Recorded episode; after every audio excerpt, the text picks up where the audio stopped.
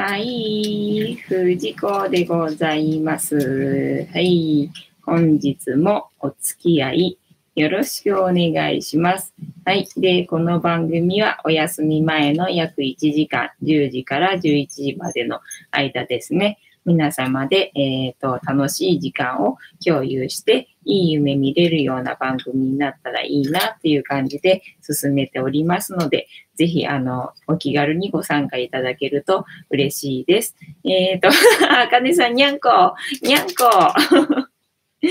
ね、こんばんは。よろしくお願いします。はい。で、えっ、ー、と、まあ、この番組大体なんか3部作みたいな感じになってきて、前半はこうやってまあ猫がね、いる感じです。ご飯が残ってる間っていう感じですね。で、まあその間に猫の話をちょっとして、で、まあね、猫いなくなっちゃったらもう私しかいないんですけど、えっと、私がまあスピリチュアル好きなので、あのスピリチュアルの話を大体してるような感じで、まあでもスピリチュアルの話も別にそんなないので まあその日に起きたね、ことだったりとか、なんか考えたこととか、なんか気づいたこととか、まあ本とか読んでる時だったら本の話をしたりとか、まあいろんな話をしております。で、まあできれば皆さんに有意義な話を提供したいなというふうには思っているんですが、えっ、ー、と、まあそんな感じです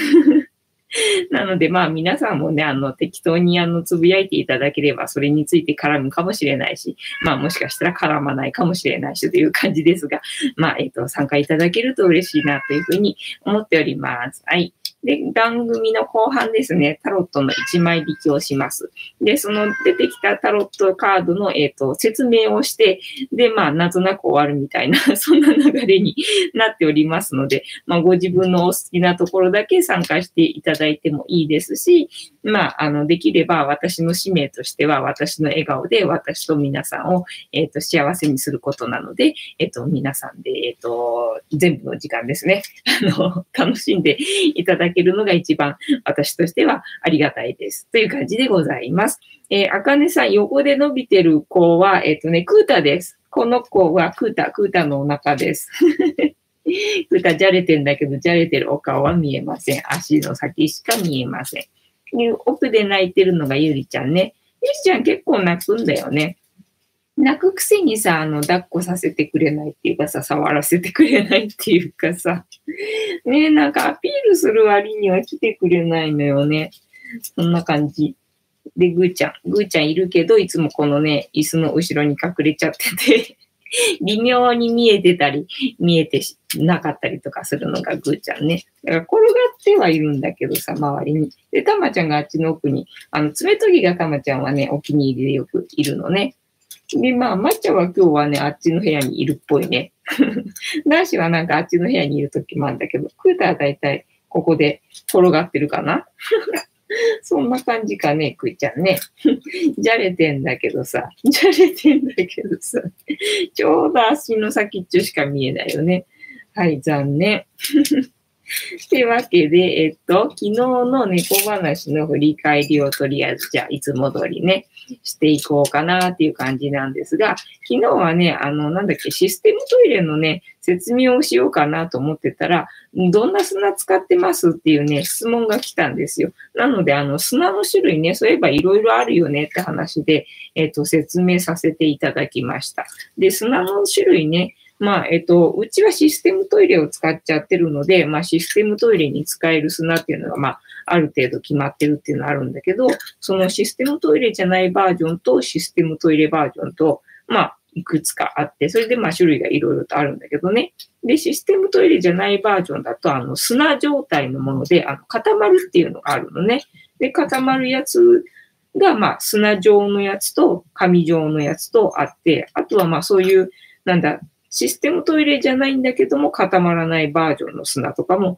選べるみたいな感じになってます。えっ、ー、と、あかねさん、今度お泊まり行ったら、ゆりさんをお触りするのが目標だな。そうだね。ゆりさんもお触りするのは結構ハードル高いかもしれないね。あ、鈴まりさんお久しぶりです。どうも楽しんでってくださいませ。今、えっと、にゃんこの話の振り返りのところをやっております。で、今、カリカリを食べてるのがゆりさんで、後ろにたまちゃんがいて、うーちゃんはいる。この椅子の後ろの隠れて見えないところに大概ぐーちゃんはいます。実は、あの、映ってないんですけど、いますみたいな感じ。ね、で、ゆりさんがね、結構泣くんですよ。泣くんだけど、触らせてくれないっていう。たまちゃんは別にアピールしないんだけど、触らせてはくれるんだよね。まあ、私の場合だけど。なので、あの、人が来た時に触るのが、えっ、ー、と、ゆりさんは私以外でも、えっ、ー、と、ちょっとハードル高いかもみたいな ところ です。で、昨日の振り返りのところね。昨日の振り返りは猫の砂の種類をお話ししてて、で、システムトイレの方ね、システムトイレの方は、あの、基本固まらないです。固まっちゃうと、あの、下に落ちていかないので、おしっこが下に落ちていくのが、えっ、ー、と、システムトイレ。まあ、すのこ状のものになってて、その上に砂を乗せるみたいな感じになってるので、固まらないのが基本です。なので、えっと、鉱物系、あとは、まあ、やっぱり石っぽいやつ、あとなんだろう、玉っぽいやつ、その、なんだろう、えっと、砂ではない。砂だと下に落っこっちゃうので、砂ではなくて、まあ、あの、そのすのこの上に溜まる感じの形状のものね。それが、えっと、えー、システムトイレ用になってて、で、固まらなくってっていう感じで、で、それがどれ使ってるみたいな話で、で、うちはあの石っぽいやつを使ってます。それだとなんかね、重くって重さでね、あんまり散らからないっていう感じがありますね。ただまあ散らかるのはどれも散らかるんで、あんまりあの散らかるのはしょうがないと思っていただいた方が基本いいとは思うんですけど、ただその玉っぽいのって結構丸いからね、転がっていっちゃうのね。だからなんだ、猫のなんだろう、肉球っていうかな、指の間とかになんか挟まりにくいとか、なんかいろいろ考えられてるらしいんだけど、結局外に出ちゃうと転がっていっちゃうんで割と広がりますみたいなところもあって、で、それも大きさがね、なんか大玉があったりとか、まあ普通の粒があったりとかして、で、大玉も一回つく使ったことがあるんだけど、大玉だからといってなんか散らからないわけでもないので、で、猫のこのカキカキしやすさっていうのかな。で、行くとやっぱりね、普通の大きさの方がなんかストレスなく入れるっぽい感じだったので、結局その大玉は一回しか使ったことなくて、で、えっと、紙状のやつね、紙状のやつはなんかちょっとあのー、なんだ、別にいいんだけど、あの、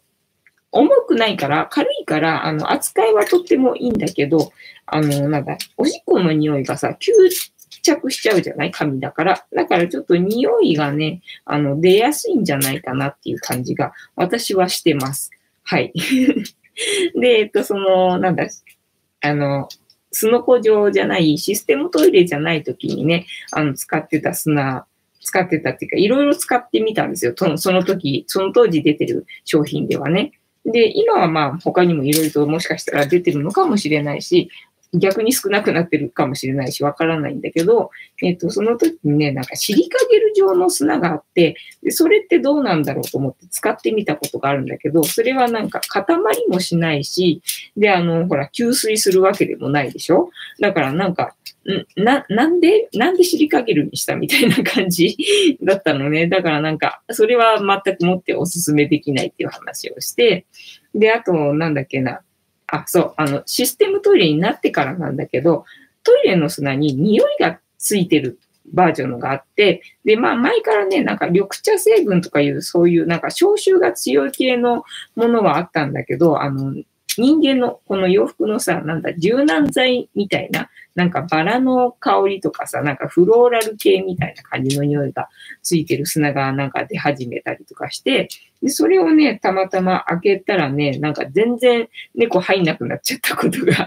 あったので、さすがにやっぱりなんだ、それって人間用ではあるけど猫用ではないなっていうので、ね、使わないんじゃ意味がないんで、ちょっとその匂い系のは、あの、私はおすすめしないみたいな、なんかそんな話を昨日はしました。はい。以上、終わりでございます。昨日の猫話ね。で、今日の猫話ってとこだよな。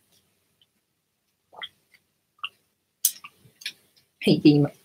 じゃれてるのがゆりさんでございます。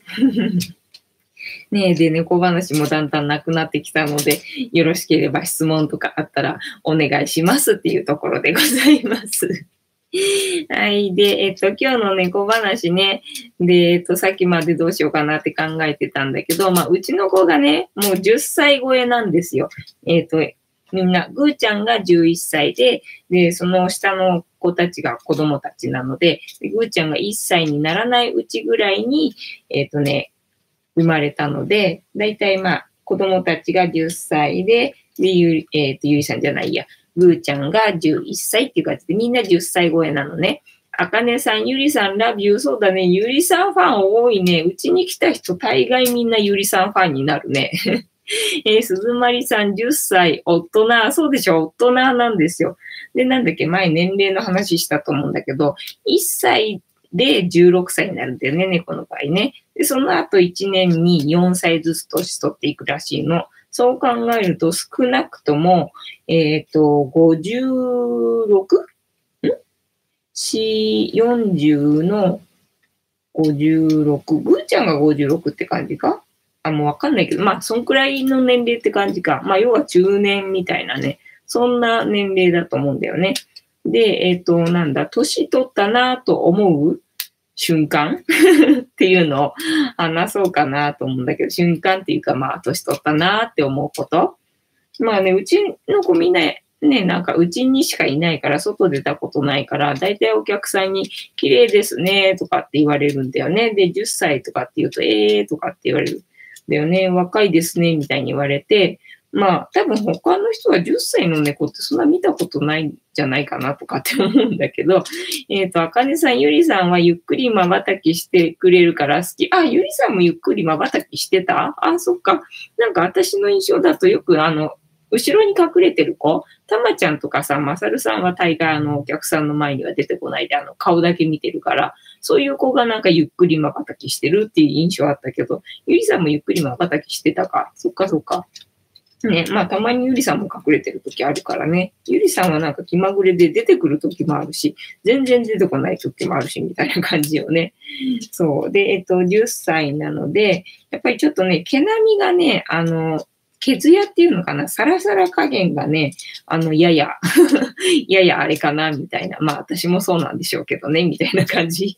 人のことは言えないんだけどさ、とか思いながら、毛並みがややちょっとあれかな、みたいなところがあって、だからまあ、ブラッシングしたところで、それがなんか改善されるとかいうのはなく、もう基本的になんかちょっとボロっていう感じかな。なんかパサっていう感じかな。っていうのがなんかややちょっと見られるようになってきたかな、みたいなところと、あとやっぱりもう見てすぐわかるのは、目やにね、目やにが出てくるようになったな、みたいなところがあって、まあ、それはもともとね、出る子もいるの。たまちゃんなんかはね、もうほんと子供の時からね、なんか粘膜系が弱いのかな。ゆたまちゃんはもう子供の時からね、宮にはよく出てたんで、取ってあげなきゃっていう感じで、で、なんか鼻くそもね、よくついてるっていうか、鼻の周りも結構汚くて、だからたまちゃん割となんかボロっとした顔つきしてるんだけど、で、あとはなんだ、クータね、クータが弱いね、皮膚がね。なので、クータは、まあ、目やにはそれほど気にならないっていうか、まあ、こびりついちゃってる感じ。あの、べったりしたのが食いつ、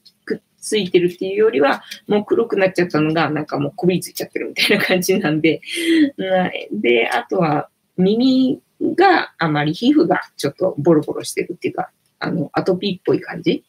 っていうくらいで、あとはもうね、ぐーちゃんとか、あとマサルはね、もう全然目の目やにとか全然出てなかったんだけど、さすがに最近ね、なんかね、出てくるようになったかなっていうか、常に気づくとついてるかなみたいな感じがして、まあ、だからといってなんかね、汚くなってるわけじゃないんで、まだまだ、まだまだなんですけど、ちょっとね、なんか見やにが出てきたかなみたいなところがあって、で、ゆりさんはね、なんだ、ちょっとなんだ、波があるっていうか、宮に出てる時と出てない時とあって、なんかもともとそんな感じなので、なんかゆりさんはあんまり変わった感じはしないかな。なんか毛並みも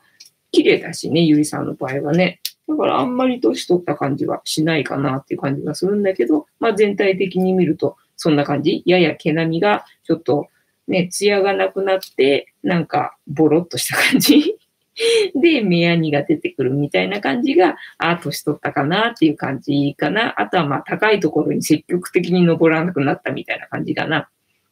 えっ、と、鈴まさん、猫って年取るとケアってどんな感じに変わりますか？そうね、まだ別にね、なんかほら身体的になんか不便なことが起きてるわけじゃなく、ただ見た目的になんとなく、あ、若くはないかな、みたいな感じ？なんか別に、あの、よぼよぼしてるとかっていうわけでもないし、ただまあね、あの、自分はいつまでも若い気でいるから、あの、勢いで高いとこ登っちゃったりとか多分ね、今後もすると思うんだよ。そうした時にね、なんかやっぱり足腰が弱くなってて、でも本人そんなことわかんないからさ、人間と違うからさ、なんかもういつも通り降りちゃって骨折したりとかってすることがあるらしいんだよね。だから今後ちょっとあの、家具をなんだ、高いとこ登れるように工夫してあげてたけど、逆に今度は登れないようにしてあげる、なんか必要があんのかななんて、ちょっと思いました、今。今、今思いました。ね、なので、ちょうどね、なんか家具を変えようかな、どうしようかなとかって思ってたので、やっぱりなんか高いところ、まだね、若いからさ、登ったり降りたりとかね、できた方がいいかなっていうふうにも思ってたんだけど、やっぱりね、いつまでも自分は若いつもりでいるから、鈴まりさん若いつもりでそうなのよ。ね、まあ人間だってそうだけどさ、ただなんだ、いろいろ情報があるから、それで頭では分かってるから、なんか自分で気をつけようみたいなことできるけどさ、そういうのはないわけじゃん、動物ってさ。だからいつまでも 若いつもりで、やっぱり落っこ落っこってってか飛び降りてね、そしたらなんか、あってなっちゃうことは結構あるらしいので、まあちょうどね、家具変えたいななんて思ってたから、ここで思い切って変えちゃうっていう 手もあるか、みたいなね、感じだな、今、思った。ってところで、えっ、ー、と、本日の猫話は、なんだ、年取ったなって思うことと、何年取ってから取るケアね。ケアね。まあ今後もしかしたら出てくるかもしれないけど、とりあえず今思ったこととしては、なんだ、高いところにあまり登れるようにしないように するかなみたいなところかね。なんか骨折しない程度に登ったり降りたりするところは必要かもなとは思うんだけど、結構ね、高いところに登れるようにしてたから、それはちょっと、なんだろう、減らしてった方がいいのかななんていうふうに思いました。はい、以上終わり。本日の猫話でございました。いいさん、いいさん。あ、もうにゃんこもね、なんだろう、猫話いなくなるとにゃんこ終わ終わって、なんかいなくなっていいと思うのかしらね。空気読んでるのかしらね。ねっていうわけで、えっ、ー、と、本日の私の話ね。本日の私の話もさ、なんかそんな別に大した話ではないんだけども、えっ、ー、とね、前にほら、なんだ、投資家っていうか、そのね、投資家の人たちの勉強会に行ってるっていう話で、で、それのまあイベントっていうかね、それに今日は行ってきて、で、えっ、ー、と、前回お話を聞いた、えっ、ー、と、日本の金持ち父さんって言われてる、えー、末岡何さんだっけ？末岡義則さんっていう方のね、なんだろう、講演会っていうのかな、があって、それに、えっ、ー、と、行ってきたんですね。で、まあ、前回、その、投資家の方の、えっ、と、勉強会の方では、なんか北海道出身の方なんだけど、なんかね、割と、なんだ、ヘローっとしてたら、なんかヘローっとうまくいっちゃったみたいな感じで 話してて、ああ、そういう感じの人なんだな。やっぱりなんか気楽にしてると物事うまく進むんだなっていうふうに思ってたんだけど、なんか今日聞いた話だと結構頑張ってね、なんかそこまで登り詰めたっていうか、なんか努力したみたいな話をしてたんで、ああ、そうなのかなんて思ってね、ちょっと違ってたなって、この前の印象と違ってたなみたいなところがあって、でね、この前の時はね、割となんか実践っていうか、こういうふうになんか具体的に、ここの物件をこう、いくらいくらで買って、いくらいくらで売って、で、儲けましたみたいな、そんな話だったのね。ただ今日はマインドの話だったので、私はどっちかというとそっちのなんかマインドっていうのかな。そっちの方が興味があるから、それで行ってきたっていう感じなんだよね。だからこの前と違う話をするんだなって思ったので、えっと、行ってきて。でね、まあ、マインドの話って言っても、まあ、要は基本的なことっていうのかな。やっぱり、まあ、スピ系というか、普通に、あのなんだ、人を大大事にする？とか、なんかそういう話だったな。なんだっけ？一応メモったから読んでみるか。えっ、ー、と、まあ本当にちょっとしかメモってないから、なんともあれですけど、過剰書きぐらいにしかしてないんであれですけどね。えっ、ー、と、まあ目標をいろいろね、あの順番に、ここに到達するにはこうふうにして、こうふうにして、こうふうにしてっていうふうに、まあ順序だ、順序立てていく必要があるって話なんだけど、まあ最初はまあ欲しい金額を、まあ、決めるってところなんだけど、まあ、それよりも何よりも何に使うかっていうところが、まあ、やっぱり一番ポイントってことね。要は夢とか目標とか、どういうやりたいこととか、何のために使うかっていうことがない限りは、ただお金が欲しいだけじゃ、それは無理っていう話ね。うん、なるほどね、そうでしょうね、と思いながら。で、最近ほら、私夢出てきたじゃない？だから、それに使えばいいかと思って、そうやって考えてたんだけど、で、10年後でもそれはあの持ち続けられてる夢かなっていうところで、まあ、もしブレるようだったら、それは本物の夢じゃないでしょうし、みたいな、そんな話だったかな。でね、やっぱりなんだ、今まで私は自分一人でやってたけど、今後やっぱり仲間をなんだ、ま、巻き添えっていうか、あの、仲間と一緒にやっていく必要があるんだろうな、なんてなんとなく思ってたんだけど、まあこの人もやっぱり仲間とやっていくっていうのが絶対必要みたいな話をしてて、で、この方は、まあ、あの、毎年毎年、その、夢とか目標とかやりたいことっていうのを書き出して、で、あの、毎年毎年アップグレードしていくんだって。で、それを、まあ、夫婦なのね。まあ、子供が6人いて、で、夫婦で、みたいな感じの、あの、お家なんだけど、夫婦でもう書き出して、そうするとお互いやっぱりね、考えてることが違うんだって。で、それをすり合わせるってことをやってたね。だだから、素敵だなと思って、私もそういう夫婦になりたいわ、とかって思いながら 聞いてたんだけどね、今後はね。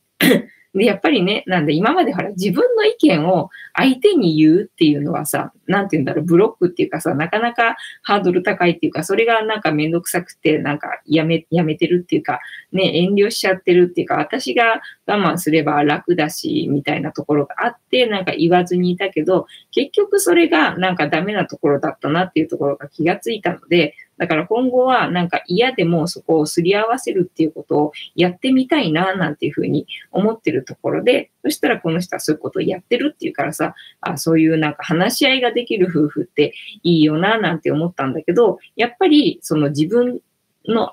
あの、意見っていうのかな考えてることを相手に伝えるっていうのは 冷や汗が出るもんなんだって、あ、そうなんだと思って、なんかね、もともとそうやってさ、仲間とやっていくとか、そうなるとやっぱり自分の意見をさ、人に伝えて、なんだろう、理解してもらうっていうかね、お互いにそういうすり合わせるっていう作業は絶対に必要になってくるわけじゃない？だから、そういう仲間とやっていくっていうのを大事にしてる人なんだから、そういう人ってそういうのをうまくやれる人なんだろうなっていうふうに思ってたんだけど、やっぱりね、あの、冷や汗をかくもんらしいです。で、それは絶対に必要なんだって。だから私もそこをなんかないがしろにしてというか、まあそこをね、あの、サボってきたところなので、ちょっと今後サボらずにやっていきたいな。まあそんなのもあって、ちょっと仲間とやっていくっていうことを、えっと、挑戦したいなっていうふうに思ってたところなんだけども、そんなところでね、そういう話を聞けたので、ああ、よかったなとか思って、えー、鈴舞さん、確かに意見交換会しないとわからないことたくさんありますね。そうなんだよね。で、まだほらさ、仕事とかだったらさ、しょうがないかっていうところがあるじゃん。だって仕事だもん、みたいなさ。ていうか、あの、プライベートだったらね、別に仕事だったらやめ、嫌だったらやめちゃえばいいし、みたいな ところがあるけどさ、家族って言ったらさ、やめるわけにはいかないしっていうところがあるじゃない？ずっと一緒にいるわけだし、今喧嘩したら夜も一緒にいるわけだし、みたいなところがあるからさ、そこでね、なんかあんまり自分の意見ってなんか言いづらいところがあって、そこをなんかね、サボってきたところがあって、でもそれじゃ、やっぱりうまくやっていけないよなっていうのは、まあね、こここ最近 いろいろと 分かってきたところなので、ね、そこ挑戦したいなって思ってたので、まあ今後はそうやってすり合わせ必要なら、ぜひとも挑戦したいななんていうふうに思いました。で、えっ、と、その自分がまあ、例えば、この人の場合はお金持ちになるっていうのが、まあ、目標だったので、その自分の目標とする人を3人、あの、あげるっていうことね。まあ、例えば、まあ、お金の話をここでしてわかるかどうかわかんないんだけど、そのお金持ちの代表って言われるのが、まあ、例えば、本田健さんだったりとか、あと、ロバート清崎だったりとか、あと、武田和平さんとかね。まあ、この人の場合はその3人をあの自分のマイヒーローにして、で、そこに自分を、なんだ、合わせるっていうのかな？えっ、ー、と、ね、合わせる。えー、チャンネルを合わせるっていうのかな？っていうのを、えー、やって、で、行動しましたっていう話をしてました。えー、鈴まりさん、自分も相手も大切にするコミュニケーションを意識することが大事なんですね。そうなんだよね。もうそんなことはね、分かってはいたんだよ、頭では。頭で分かったの。だから相手も意見を言ってくれないことには分かんないから、時々だから私、今なら大丈夫だから言ってとかっていう時とかあったんだけど、相手も要はさ、鏡の法則でさ、同じような仲間をさ、仲間っていうか相手をさ、引き寄せてるから、相手も自分の意見を言わない人だったんだよね。だからすり合わせるっていうことが今までできなくて、頭で分かってたんで、なんか時々勇気出してなんかちょっと言ってみたいなことを言ったりとか、あと勇気出して自分もなんかたまに一個だけ 言ってみたりとかすることとかもあったんだけど、結局受け入れてもらえなくて、なんか終わりみたいな感じだったんだよね。なんかすり合わせて、なんかまたさらに良くなっていくっていう経験を今までしたことがなくてさ、えっ、ー、と、あかねさん、3人も見つからない。そうだね。だからなんだろう。あかねさんの場合だとなんだ？カードセラピーかなんかの師匠の、えっ、ー、と、憧れの人を3人見つけて、で、それに自分を合わせていくっていう作業が必要ってことかな？と思うんですけど、そういう感じ？で、まあ、合わせていくと、まあ、そのじ、今の自分とその人と、えっ、ー、と、比べてっていうか、ね、えっ、ー、と、合わせようとしたときに、自分こんなにいらないもの持ってるなとかさ、なんか、要は、自分とかけ離れてる部分っていろいろと見つかってくるわけじゃない？で、そこをまあ徹底的に断捨離していくっていうことね。っていうことをやって、で、えっ、ー、と、考え方とかを、えっ、ー、と、ダウンロードして 合わせていくってことかな。で、できればその本人に合う努力をするっていうことを、えー、言ってましたね。だからまあ最初はハードルが高いから、まあその人の本を読みまくるとかでもいいし、で、そのうちだんだんイベントとかやってたらそれに参加するっていうことでもいいし、で、できればもうお友達になるっていうところまで行けっていう話でしたね。で、えっと、この方、この前はなんかロバート清崎となんかお友達なんだ、みたいな感じで言ってたんですけど、今日聞いた話だとなんか頑張って知り合いになったみたいなね、そんな話をしてました。なんか私も、えっ、ー、と、背伸びをして、えっ、ー、と、近づいていきましたよって、だからそういう努力が必要でしょうね、みたいな話をしておりました。はい。で、えっ、ー、と、なんだ、自信と覚悟が必要ですって言ってましたね。まあ、自信をつけるっていうのを今、私一生懸命やってるところなので 頑張ってるところなのでっていう感じですね。えー、あかねさん、じゃあ、さとちゃんにしとく。待ってハードル高い。まあ、ハードル高いぐらいでないと、あの、背伸びできないと自分の殻を破れないっていうかね、あの、コンフォートゾーンを抜けないことにはさ、世界変わらないから、だから高いぐらいにしといた方がいいと思いますよ。ね。で、えっ、と、そうだね。結局、だからなんだ、お金持ちは、なんだ、えっ、と、手段ではなくって、まあ、要は、なんだ、思いやりっていうかさ、あの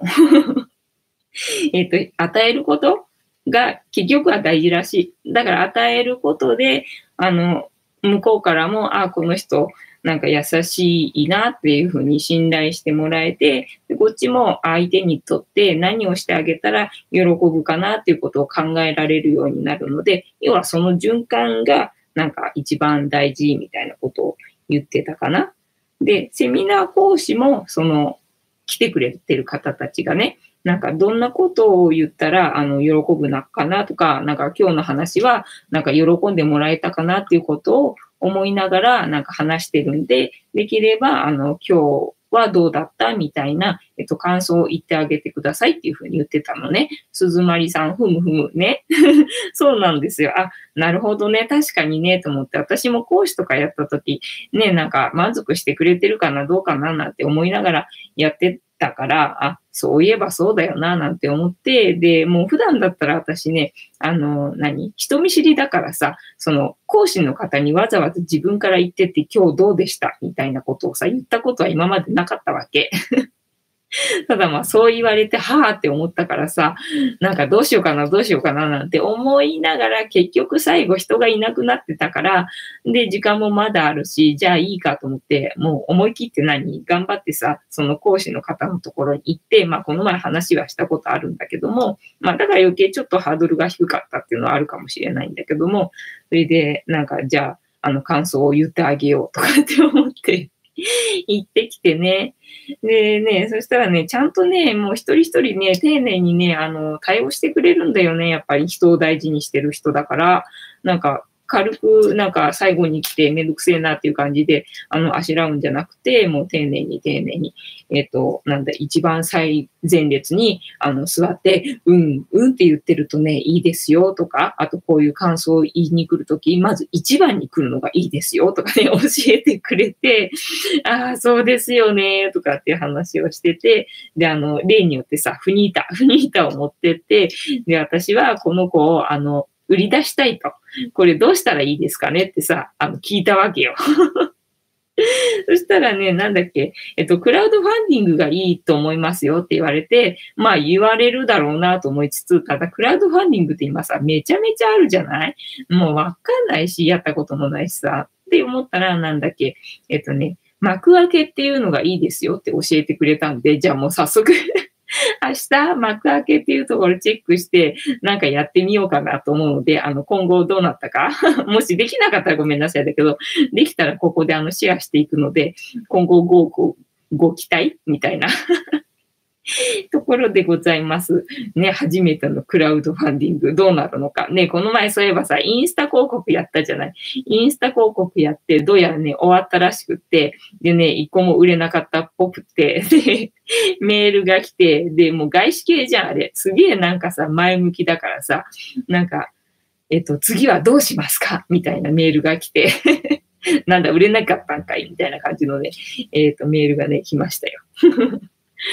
というわけでね、えっと、クラウドファンディングを今後、ね、ふにちゃんでやっていくのかどうなのかってとこね。で、まあ、えっ、と、売り出したら、えっ、と、まあ、小さい店を持つのか、なんかそれとも、ね、デパートみたいなところに卸すのか、みたいな、なんかいろいろとね、なんだっけ、えっ、と、メーカーになるのか、いろいろとありますけど、できると思いますよ、とかって言ってくれて、もうね、嬉しかった。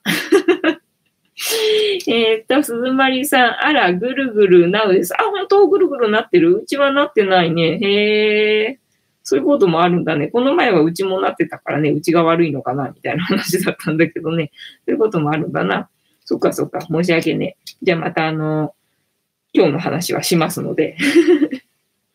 っていう感じかな。えー、っと、あとは、まあ、捨てることが大事って話はしたもんね。えっ、ー、と、与えること、与えることと捨てることが、えー、大事だそうです。うーん、そんなものかね。うん。えっ、ー、と、治りました。あ、本当よかった。え、あかねさん今日美容院、美容室行ってきたよ。おー、よかったじゃないですかね。自己投資、自己投資。ね、それでぜひ素敵な写真撮ってね、えっ、ー、と、アイコンにしてね、で、私カードやってますよって言ってね、先生になったらいいんじゃないでしょうかね。素敵な先生になってくださいね。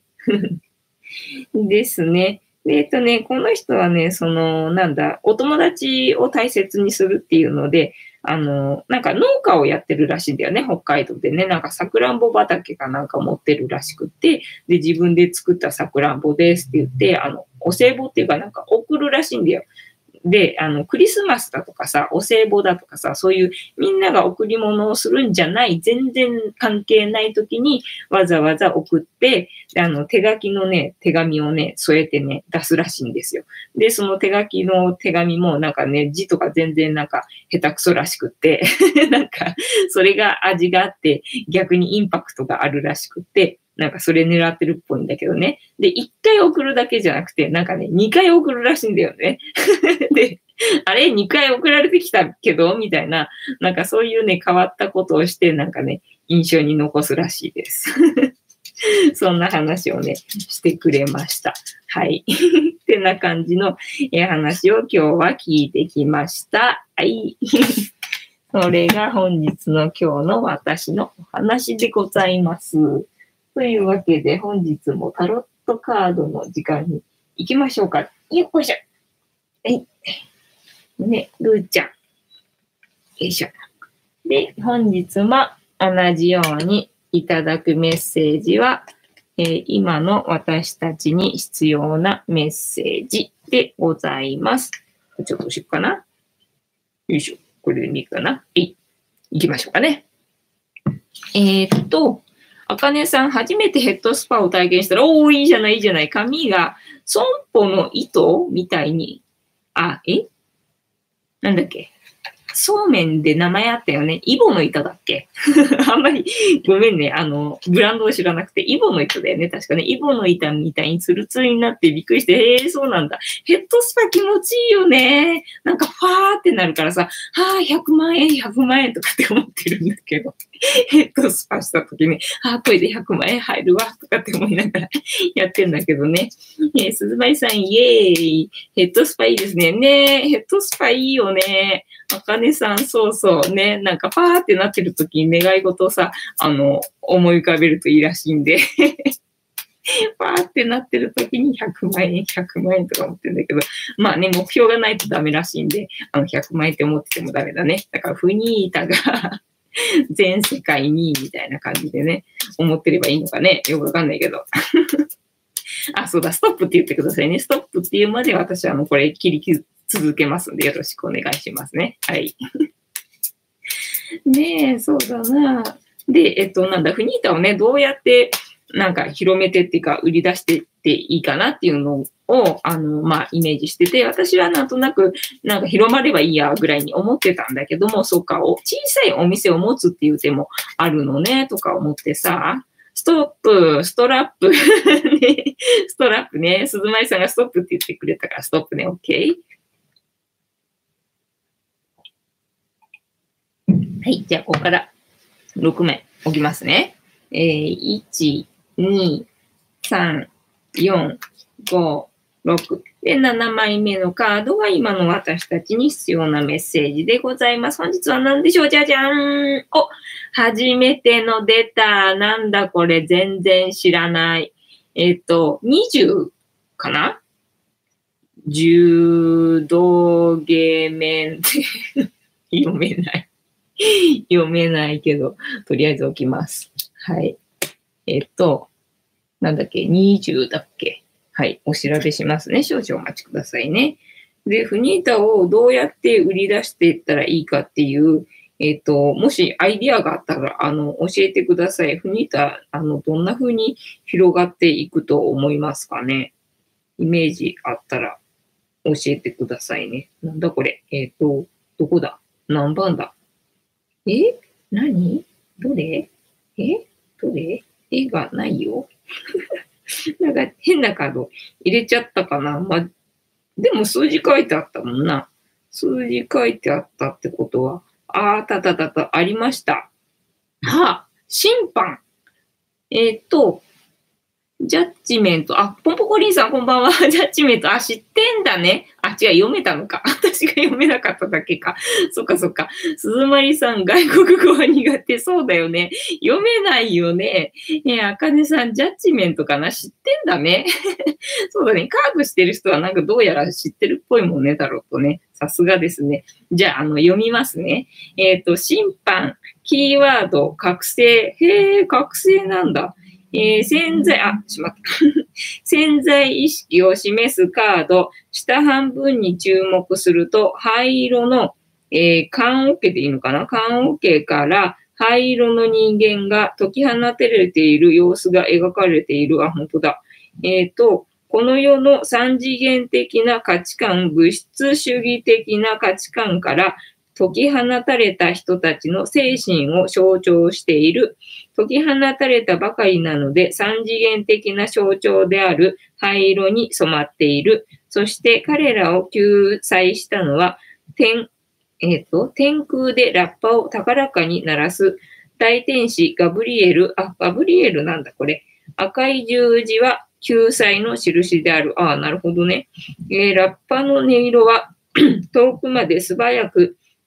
行き渡るので、救済がスピーディーに行われている様子がわかる。素早く気づきを得たり、何かが統合されたり、今まで眠っていた可能性が目覚めたりするといった事象を象徴する一枚である方。なんか良さげ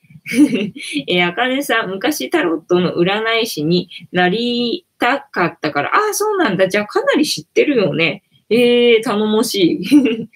えっと、審判からの問いかけ。えー、まだ眠っているあなたの可能性は何でしょう？まだあるんかい？えっ、ー、と、生まれ変わるために何をすべきですか？そうだよな。何すべきなんだろう？す、え、べ、てを認めるために必要なことは何ですか？えっ、ー、と、自信かな？自信をください。みたいなね。はい。えー、次、どれだ？これで合ってるか？このカードからのイメージ。このカードは旧約聖書の創世記に出てくる大洪水にまつわるノアの箱舟物語がモチーフになっているという説、またタイトル通り新約聖書のヨハネの目視録における最後の審判の様子とも言われています。ああ、なるほど。どちらにしても蘇りが許されたという場面を描いたものには違いないでしょう。ああ、そうなのか。パを持っているところから天にいるのは大天使ガブリエルだとわかります。へえ、ラッパ持ってるのがガブリエルなんだ。高らかなラッパの音色はその時、復活の時が来たことを告げているのです。赤い十字架は救いの象徴とも言えるでしょう。まさに天からの助けのような印象です。音楽を感じるカードは大アルカナの中ではこの1枚だけです。へえ、実際の音や光のように万人に伝え、行き渡らすのが音であり光です。また、届くのが一番早いのも光と音です。えー、このことから素早く今の状況から救われることを象徴しています。よかった。救ってくれ。えっと、あかねさんでも急に読めなくなっちゃった。へえ。鈴まりさん痩せたい。痩せたい。ね、救出してもらおうか、ガブリエルにね。そうしましょう。えっ、ー、と、地上では灰色の、えー、角張った、えー、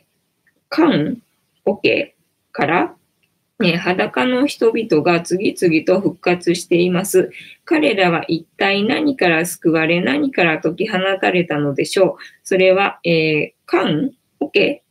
桶かな？桶が何を象徴しているかを考えれば明らかです。あ、明らかですね。灰色、四角は現世、物質を意味しました。現実的な考えやし、ん？思惑、物質にこだわりすぎることからは離れれば救われることを示してくれるのです。そして、裸体は人間の精神そのものの象徴です。再生を象徴する死神との違いに注目すると、このカードの特徴がつかみやすくなります。死神は自己や今の状況の否定からの再生。え審判は自分の内側が統合した結果の再生。おー、統合ね、統合のメッセージ来てますね、最近ね。えー、っと、あかねさん、私も痩せたい。みんな痩せたい。みんな痩せたいだな。えー、鈴まりさん、コレステロールを下げたよ。やばいのかい やばい状態なのかいそうかい、そうかい。あの、断食すればいいっすよ。あの、最近はファスティングっていうかっこいい名前があるから、あの、ファスティングしてますって言えばいいよ。ね、そうするとなんかさ、頭いい系みたいな感じがするから。はい。で、えっ、ー、と、その他、実際に何か良いことが起きるということでなく、自分の気づきを指す場合もあります。そしてその気づきがとても重要で意味のあることだということも示唆しています。否定的な出方の場合、決着のつかない状況、後悔している状況が読みと読み取れます。しかし、取り返しが可能なことも多いです。相談者が勝手に結論付けていることも多いです。過去に取り組んでいたことが日日の目を見るときにもよく登場します。えー、そうなんだ。じゃあやっぱり、フニータかな？フニータなうかな？えー、っと、鈴まりさん、パスティング、キラ。パスティングじゃないよ。ファスティング、ファ、ファ、ファね、ファフィフフェフォ。えー、ファスティングで、ファスティングでございます。えっ、ー、と、もう一個。えー、このカードから導き出されるキーワード、覚醒。えっ、ー、と、正位置なので、正位置から読みます。え望みの通りの結果、悩み解決、統合される、え、報われる、なんだこれ、えっ、と、意識改革、気づき。うん。じゃあ逆位置もついでに読みます。えー、鈴舞さん、ファー、そう、ファーでございます。ファースティングです。はい。えー、気づきによる混乱。気づきによる混乱。なんかかわいそうだな。えー、っと、改革による混乱。混乱なのか。そっか。えっ、と、過去を引きずる、まとまらない、えー、なんだ、言えない傷？後悔が残る状況。よかった逆位置じゃなくて、正位置だもんね。そうだね。なんか統合ってメッセージが来てるしね。なんだ？なんだっけ？なんかさっき思いついたんだけど忘れてしまった。なんか長い文章また読むとさ、どこだったかわかんないんだよね。えー、っとね、まあいいや。まあいいや。なんか結構、あ、なるほどな。やっぱり引き寄せたなっていう部分があったんだけどな。忘れてまったな。忘れてまったけど、まあきっと、フニータナウってことだ。フニータは20年ぐらい前に作ったキャラクターなんですよ。で、今ね、みんなしてね、あの、売り出そうっていう話、今みんなしてなのか知らんけど、私が勝手にみんなしてってことにしてるのかもしれないけど、ね、なんか、だってその、フニータっていう名前も、その、私がつけたんじゃないんですよ。このキャラクターは私が作りましたけど、フニータっていう名前も設定も私が作ったわけではなく、でね、この前あの、物語をね、あやこさんが作ってくれたんだけど、なんか物語もね、出来上がってるけど、私が作ったわけではなく、みたいな感じで、結構なんか私が作ったわけでもないところで、なんか広がりつつあるみたいなところがあって、なので、なんだ、フニータなうですね。えー、過去からの再生みたいな、報われる的な、なんかそんな風に、あの、捉えました。はい。以上、本日のタロットカードタイム終わりでございます。えっ、ー、と、毎日やってますので、楽しんでいただけると嬉しいでございます。ね、今日も新しいカード出て勉強になってよかったわ。いつになったら私1枚引きから卒業できんのかしらって感じだけど。でもまあこの1枚引きがちょうどいい感じなんだよね、ここでやるにはね。なんか台とかないからさ、なんか見せらんないし、並べたところでさ。ね。で、本当はこれもさ、なんかシャッフルとかしてさ、切んなきゃいけないのにさ、トランプみたいに切ってるしね、できそうだしね。だからまあこれがちょうどいい感じでいっかっていう感じなんだけどね。てな感じでございました。はい。以上で今日の、えー、話すことは終わったぞ。まあ時間もちょうどいい感じだしな、まあそろそろかなっていう感じではあるんですけども、はい、というわけで この番組は、えー、一応チャンネル登録者数1000人を目指しておりますので、えっ、ー、と、なんだっけ、応援よろしくお願いします。で、